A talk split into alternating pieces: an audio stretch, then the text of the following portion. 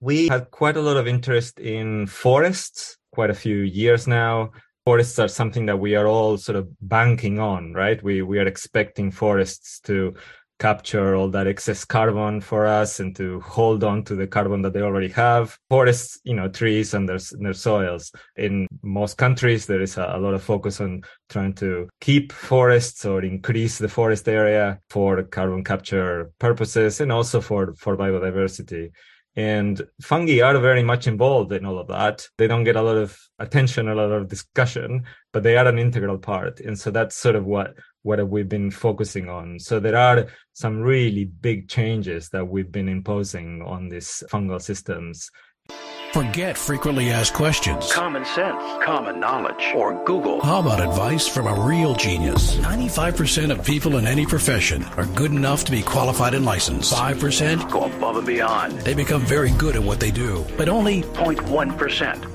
are real geniuses. Richard Jacobs has made it his life's mission to find them for you. He hunts down and interviews geniuses in every field: sleep science, cancer, stem cells, ketogenic diets, and more. Here come the geniuses. This is the Finding Genius Podcast with Richard Jacobs. Hello, this is Richard Jacobs with the Finding Genius Podcast, now part of the Finding Genius Foundation. I have Martin Vito Tando. We're going to talk about the symbioses between plants and fungi. Martin's on the Faculty of Natural Sciences, part of the Department of Life Sciences. He's a professor of molecular ecology. So we're going to talk about all this stuff. So Martin, thank you for coming. Oh, thanks to you. Yeah, if you would, tell me a bit about your background and how you got involved with fungi and plant interactions. Yeah, so I've always had an interest in interactions between species, and particularly on plant-fungal interactions, both from an ecological and an evolutionary point of view. I think those are very interrelated. And in recent years, I've become very interested in how the changes that we are imposing on environments globally are interacting in turn with these plant fungal systems and what we might be able to learn about what's going on below ground or in the soil. Okay, so what are the scientific questions you're researching now? Yeah, so we've had quite a lot of interest in forests, quite a few years now. Forests are something that we are all sort of banking on, right? We are expecting forests to capture all that excess carbon for us and to hold on to the carbon that they already have. Forests, you know, trees and their soils. In most countries, there is a lot of focus on trying to keep forests or increase the forest area for carbon capture purposes and also for biodiversity. And fungi are very much involved in all of that. They don't get a lot of attention, a lot of discussion, but they are an integral part. And so that's sort of what we've been focusing on. So there are some really big changes that we've been imposing on these fungal systems, and they have consequences. So that's what we've been looking at. One of the main consequences is the nutritional status of trees, you know, the health of trees. You know, we all are very comfortable talking about the health of humans, right? But it's quite clear that the health of humans has improved tremendously over the several centuries. But in that same time, the health and the environment has gone downhill quite dramatically, and it continues to do so. So we've been looking at changes in the nutrition of trees. A lot of the nutrition comes from the fungi. The fungi provide a lot of the nutrients that trees need to grow. And so that's what we've been trying to understand, to disentangle. Okay, so what kind of plants are you working with, or what kind of fungi? Like, what are your example systems you're studying? Yeah, so we work, my main focus for the last 20 odd years has been on this association called Mycorrhizae, which just means fungus root. It's a very difficult to pronounce and spell word, but it just means fungus root.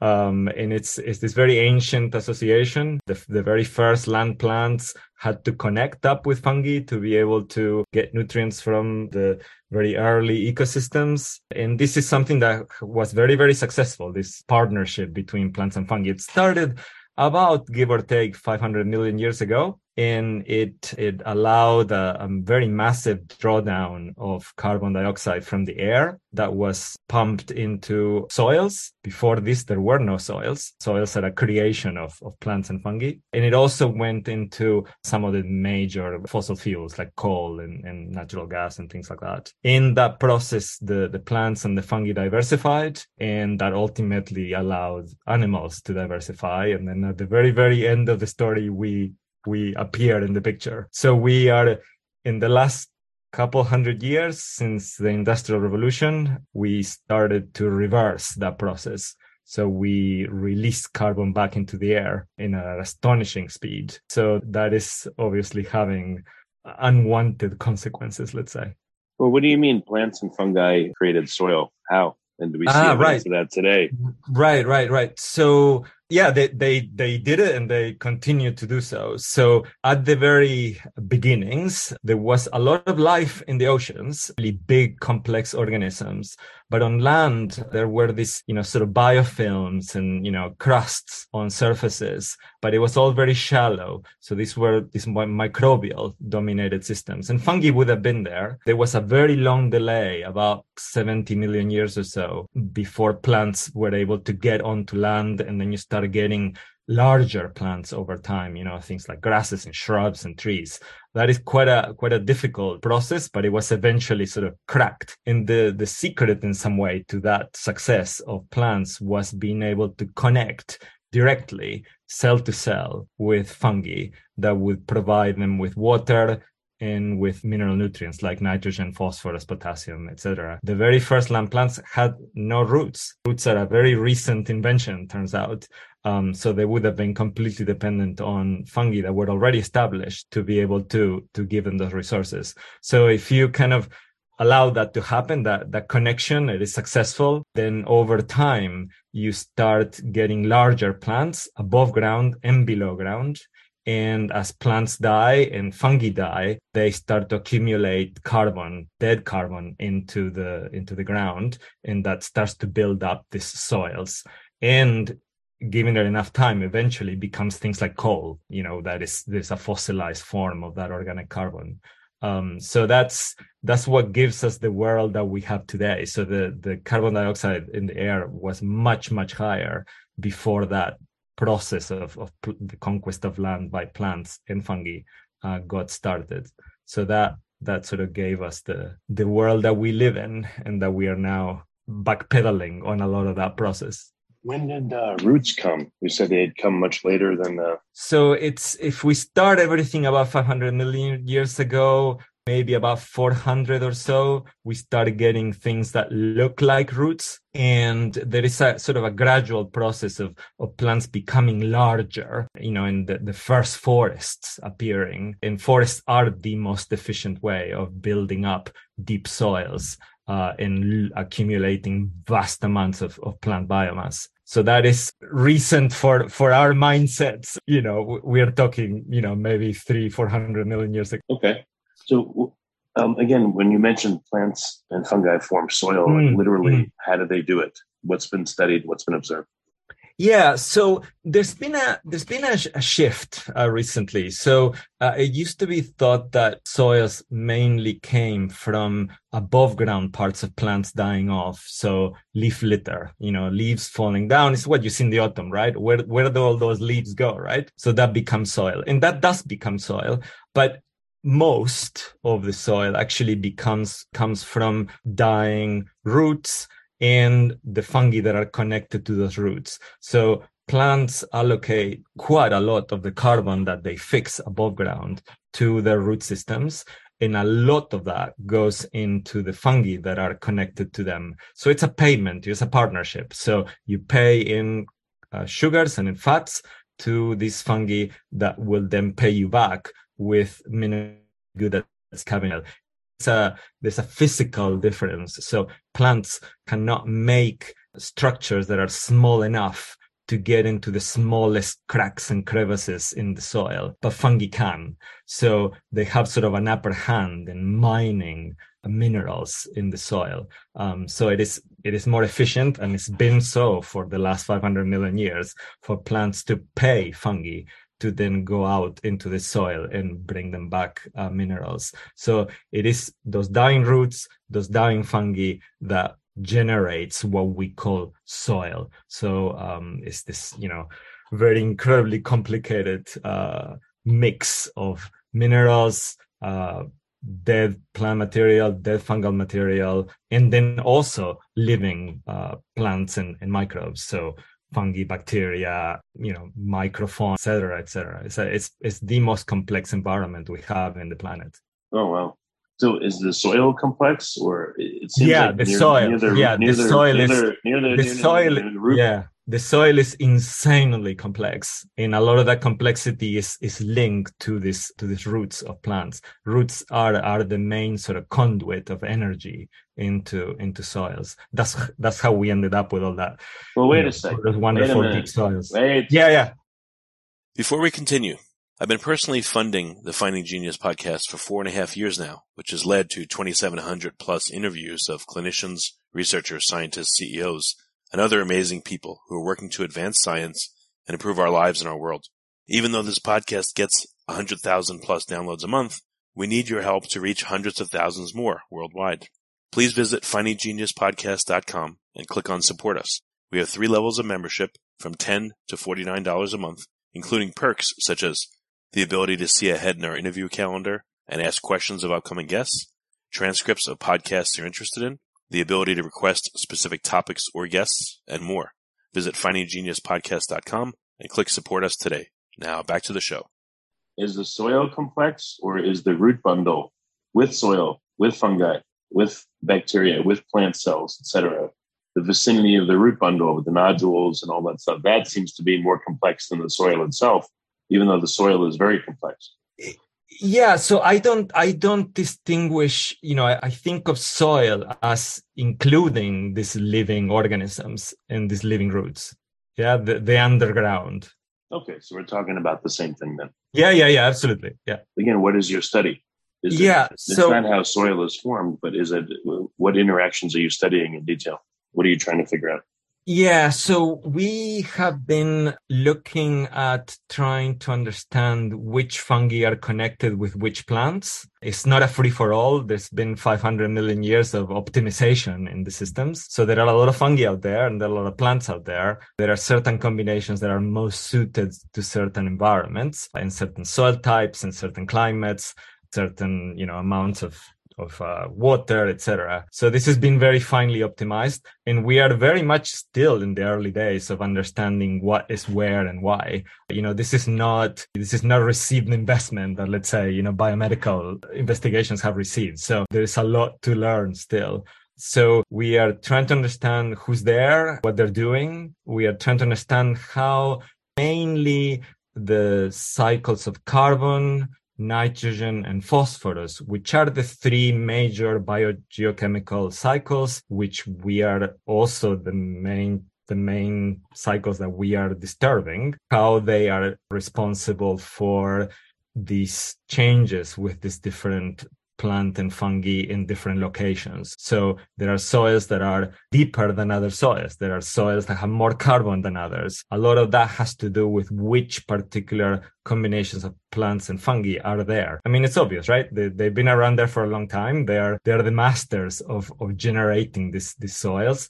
And so we need to know who's doing what where, and then how that is changing as we add more carbon, more nitrogen, and more phosphorus to those systems as we try to sort of accelerate them to increase productivity or whatever it is that we're trying to do. What are the consequences of that on those biological components, the plants and the fungi that are already there and that are being impacted? And they are impacted massively. So there are huge shifts in which species of fungi are dominant in different soils. As you change them, you get huge gradients, you know, as you go from, for instance, across different parts of Europe, areas that are more polluted to areas that are less polluted, massive changes in which fungi are doing what.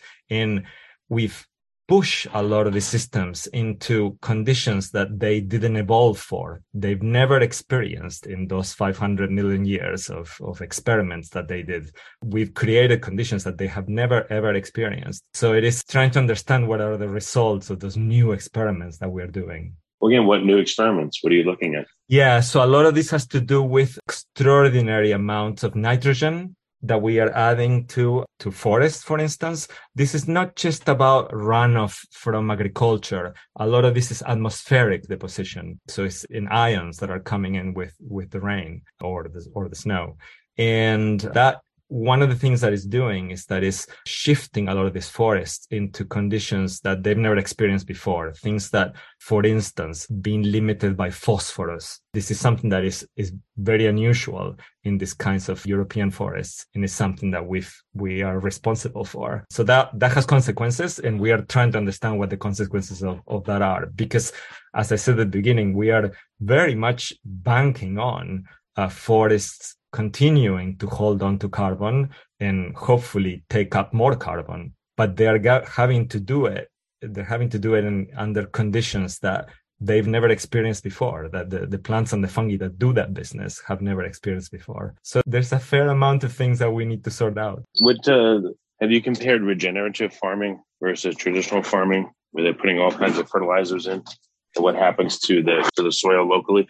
Yeah, so we are interested in not so much farming. We've been looking mainly at forest areas. In other natural ecosystems, we have a lot of these ecosystems called heathlands that are shrubby areas here, and also in grasslands, some of which are used for pastures. So this is a lot of the land. This is a lot of the land where we hope that we can keep and store more carbon. A lot of the agricultural land is really quite degraded, and it has a net loss of carbon already, and it has had that for quite a long time. So we've been trying to focus on these natural ecosystems that we still have and what the impacts are there. So there's a lot of interest in doing this sort of assessments of what the carbon stocks are across different systems. I mean, I should backtrack a little bit. There is tremendous focus on the above ground. There is a tremendous focus on disease, natural ecosystems, and pests. There's a tremendous focus on bacterial processes, rather limited focus on the underground, on the soil systems, and there's quite a limited focus on the fungi, or there's been so far. So a lot of what we're trying to do is sort of fill in the gaps in the knowledge, so that we can be in a better position to understand how the systems work and then take steps to manage them appropriately. Okay. So again, what are you seeing in forest systems? Are you looking at ones that are being cut down, or you're just looking at ones that are just, kind of going along? Yeah. We are looking at the range. So forests that are protected for conservations that are not logged, and also forests that are sort of working forests, the ones that we plant and we harvest like a crop.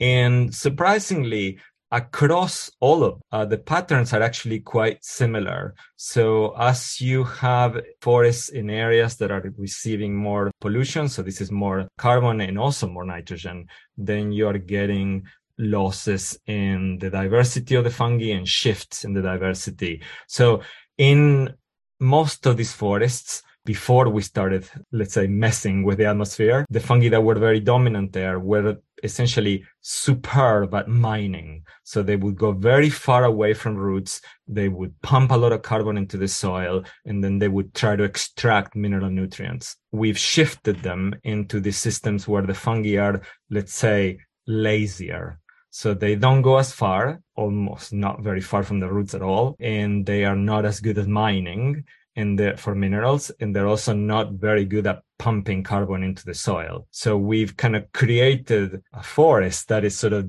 the opposite of we are actually hoping that forests will be like. So this is reason for concern, and this is why I'm arguing that we need to, understand how the systems actually work and make less assumptions about, it's all about the above ground or it's all run by bacteria. There are other things going on. Well, what's the, what are some future experiments that you're looking to do? Maybe you haven't gotten to them yet. I don't know. Yeah, so the kinds of experiments that we are trying to do, and it's always a huge struggle to convince people that it's worth looking at fungi and it's worth looking at the soil. We have trial plantations. We are inoculating trees with fungi that come from woodlands to see if we can actually ensure that they will capture as much carbon as possible. This may not be optimal in a lot of forests because of the conditions that we created. We're also trying to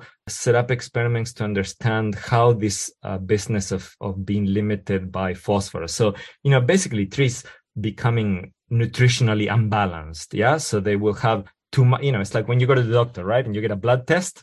And it tells you that some things are in the red and some things are in the green and some things are fine. You can do similar things with trees. So you can collect leaves and you can do a chemical analysis and you can check it against references or standards that are considered healthy. And you can say, okay, well, these trees are having some problems with this particular mineral nutrient. So you can do that. And we can find that there are many forests, in fact, most of our forests now, nutritional imbalances. So they have too much of something or too little of something else. So we are trying to set up experiments to understand how do the fungi fit into that picture, because ultimately those minerals come from fungi. Fungi deliver them to the cells of these trees. So we are, that's the aim, to try to understand what controls the nutrition of the trees. A lot of work has been done on lab settings, but these are very, very restrictive. And I've done some of those experiments as well, but they are very restrictive. You know, it's not the same to work on a little baby tree as to work on an adult tree in the forest. It's much more complex out there. It's much more real. And also a lot of these fungi, they are, because they're so, they're symbiosis, they're these very old partnerships. They're very hooked onto the trees. So it's incredibly difficult to get them to perform or to grow for you in a lab setting. They will only grow in natural ecosystems. So the experiments that you can do in a control setting in a lab sometimes may be very elegant, but they're not very realistic about what might be going on in the field. So that's been our focus, to try to do or set up analysis that inform us about what's going on in nature. Okay, well, very good. What's the best place for people to learn more about your work? Where can they go to see it and see your experiments? Well, they can get in touch and find out more. Happy to send people. We've written articles that are for a general audience. We don't just write obscure scientific articles, we've set up experiments in various locations. So get in touch and we can talk more about it for sure. Well, very good, Martin. Thank you for coming on the podcast. I appreciate it. Lovely. Thanks to you. If you like this podcast, please click the link in the description to subscribe and review us on iTunes. You've been listening to the Finding Genius Podcast with Richard Jacobs. If you like what you hear, be sure to review and subscribe to the Finding Genius Podcast on iTunes or wherever you listen to podcasts. And want to be smarter than everybody else? Become a premium member at FindingGeniusPodcast.com. This podcast is for information only. No advice of any kind is being given. Any action you take or don't take as a result of listening is your sole responsibility. Consult professionals when advice is needed.